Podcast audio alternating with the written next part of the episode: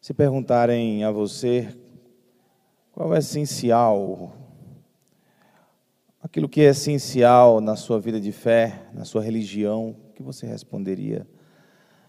O mais importante. Se te perguntassem também, para viver né, o seguimento a Jesus Cristo, o que devo fazer de mais importante? Para viver a minha vida de fé, que seria aquilo que estivesse, que está acima de tudo? Você pode responder que é o amor. O amor é o ápice da vida cristã. A vivência do amor é a nossa meta desejada para sermos felizes, plenos e estarmos próximos de Deus. Mas o que é o amor na ótica cristã da Bíblia? Porque amor é a palavra que a gente mais usa. Né? Se usa amor para muitas coisas. Amor está nos bilhetes, amor está nos Instagram, amor está na, nos valores das empresas, amor está na nossa linguagem diária. O que é o amor? Do ponto de vista cristão, bíblico, veterotestamentário, no Novo Testamento? A resposta está no Evangelho de hoje. Mediante a pergunta desse mestre da lei, que se aproxima de Jesus, um homem justo, um homem sério, um homem que quer é, dialogar com Jesus, ele não veio para tentar Jesus ou pegar Jesus em alguma cilada. Né? Marcos dá esse entendimento para a gente mas ele quer saber de Jesus. Qual é o primeiro de todos os mandamentos, ou mais importante de todos os mandamentos? E a pergunta, ela está dentro de um contexto de muitos embates no tempo de Jesus. Porque no tempo de Jesus existiam 613 mandamentos, normas, dos quais 365 desses mandamentos eram proibições então havia uma discussão, qual era desses 613 o mais importante, o primeiro mandamento? E o mestre da lei queria saber de Jesus. Nessa discussão, o que Jesus Cristo pensava? E Jesus Cristo dá uma, uma grande aula, um grande ensinamento. Jesus Cristo responde aquele mestre da lei com o Shemar, Shemar Israel, ou seja, a oração que o israelita deveria fazer todos os dias, de manhã e de tarde. Era como o nosso Pai Nosso hoje. Eles decorado tinha esta este esse esta oração. Ouve, ó Israel, Shemar Israel. O Senhor nosso Deus é o único Senhor. Amarás o Senhor teu Deus de todo o teu coração, de toda a tua alma, de todo o entendimento e com toda a tua força. Ele resume então o primeiro mandamento neste nesta oração. O amar a Deus sobre todas as coisas. Amar a Deus com toda a alma e todo o entendimento, com toda a força. E professar que Deus é o único Senhor, não há outro. Por que, que o israelita tinha que rezar esta oração? Porque foi a maior revelação que o povo de Israel ofereceu à humanidade foi a revelação de que há um único Deus. E eles passaram milênio, mil anos para entender isso. Porque a humanidade era politeísta. Os povos acreditavam em vários deuses. E o povo de Israel recebeu a revelação de que há um único Deus. E entre idas e vindas, o povo ainda se questionava. Né? No Antigo Testamento a gente vê quando fazem um bezerro de ouro, coloca como Deus. Quando eles vão para o exílio, acabam abandonando a fé no único Deus. Mas o povo sempre voltava, sempre voltava para o Shemar Israel. Por isso que se tornou uma oração diária. Né? E Jesus Cristo diz: aqui está o primeiro mandamento. E aí Jesus, ele, vamos dizer que ele complementa, ou ele fala de um segundo mandamento, que na verdade está em plena harmonia, a gente vai entender por quê, com o primeiro. O segundo mandamento é: amarás o teu próximo como a ti mesmo. Não existe outro mandamento maior do que estes. Amarás o teu próximo como a ti mesmo. Aqui nós temos um, vamos dizer, um grande ensinamento em dois mandamentos que, se entendermos e colocarmos em prática, nós teríamos compreendido basicamente o essencial da nossa fé. Santo Agostinho, que resumiu tudo isso em uma única frase, grande doutor da igreja, Santo Agostinho dizia: ame, ame e faça o que queres. Viva o amor e faça o que queres. Porque quem ama vai fazer o bem, quem ama vai, vai ser justo, quem ama vai considerar o outro, quem ama vai perdoar, quem ama vai se curvar diante de Deus. Santo Agostinho resume ainda com sua sabedoria tudo isso nessa única frase: ame e faça o que queres.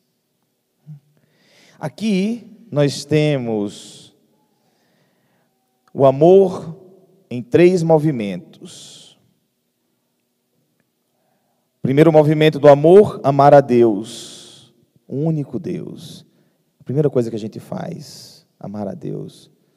Eu me lembro quando era criança, nesta aula da catequese, eu tinha ah, meus sete anos de idade, talvez, e a professora falou desse mandamento, amar a Deus sobre todas as coisas, e eu fiquei ali inquieto, amar a Deus sobre todas as coisas, era uma criança, e eu perguntei, professora, catequista, eu tenho que amar a Deus mais do que a meus pais?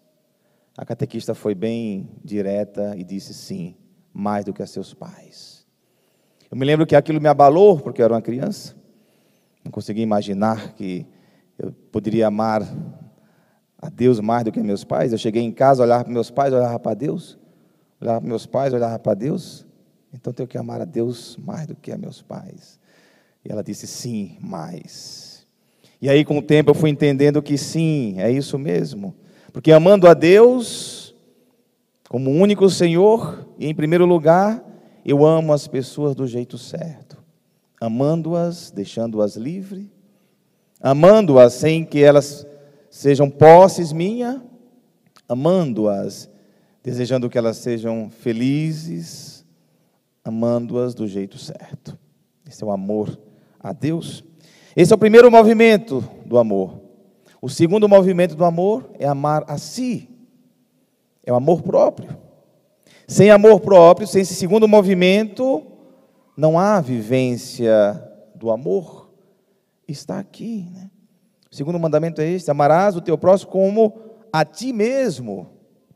Então, o a ti mesmo vem em segundo lugar, mesmo que na literatura está em terceiro lugar como a ti mesmo. Então, amor próprio. E a gente percebe isso. Hoje na psicologia se fala muito amor próprio.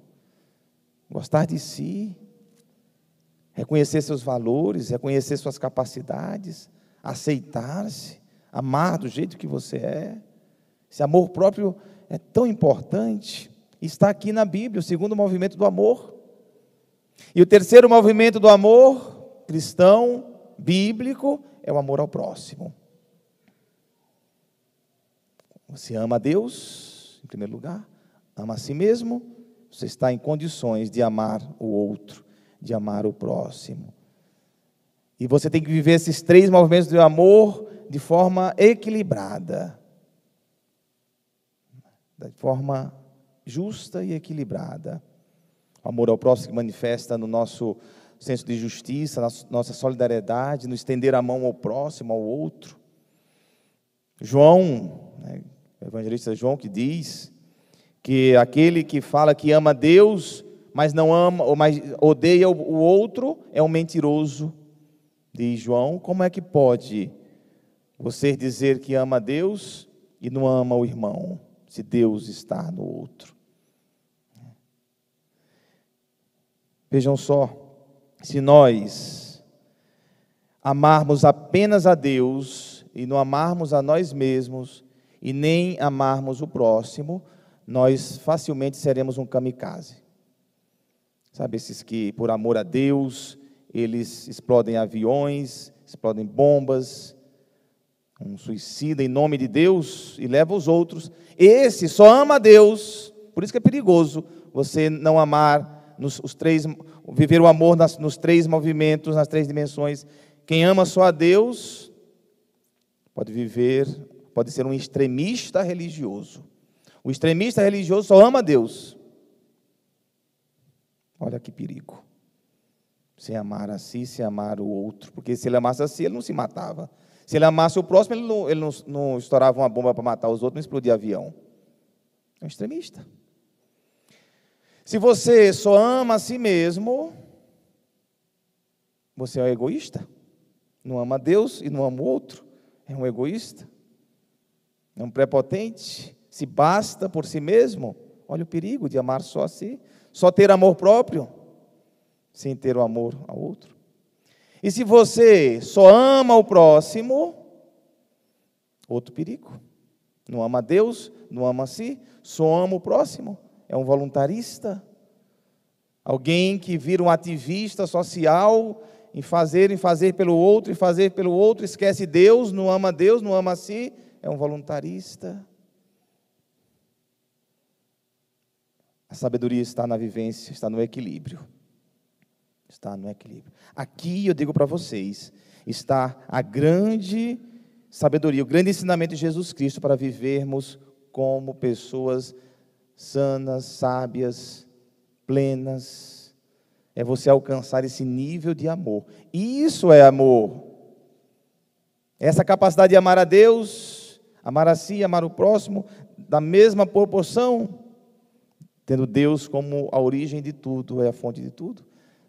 Aqui está o amor. E como isso resolveria tantas coisas? Sabe, esses crimes passionais, falta amor a Deus, falta amor a si, falta amor ao próximo. Ciúmes doentios, é não amar a Deus, pois não deixam as pessoas serem elas mesmas. Quantas coisas resolveria se fôssemos resolvidos aqui na dimensão do amor, egoísmos, resolveríamos os egoísmos, resolveríamos uma série de intrigas, falta de perdão que nós vivemos. Se vivêssemos o amor cristão como está aqui ensinado por Jesus Cristo, seríamos mais livres conosco mesmos, com os outros. Nós teríamos muito mais respeito, muito mais senso de justiça, muito mais sabedoria nas nossas palavras, naquilo que a gente fala. Né? Aqui está o convite. Nós seríamos menos possessivos sobre tudo isso. Eu percebo que nós vivemos uma cultura da possessividade.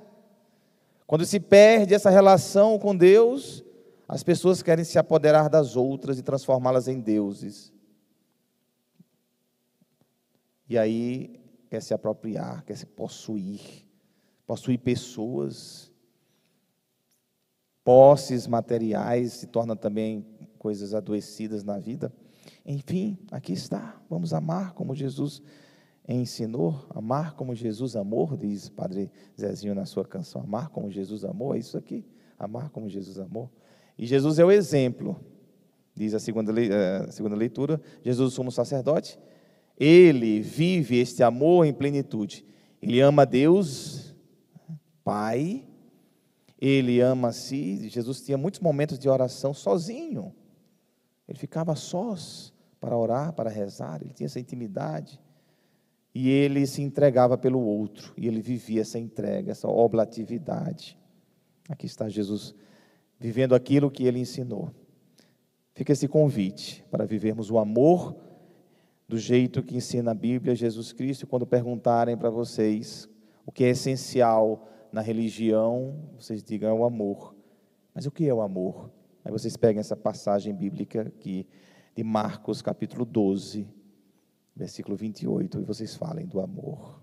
Amado seja o nosso Senhor Jesus Cristo.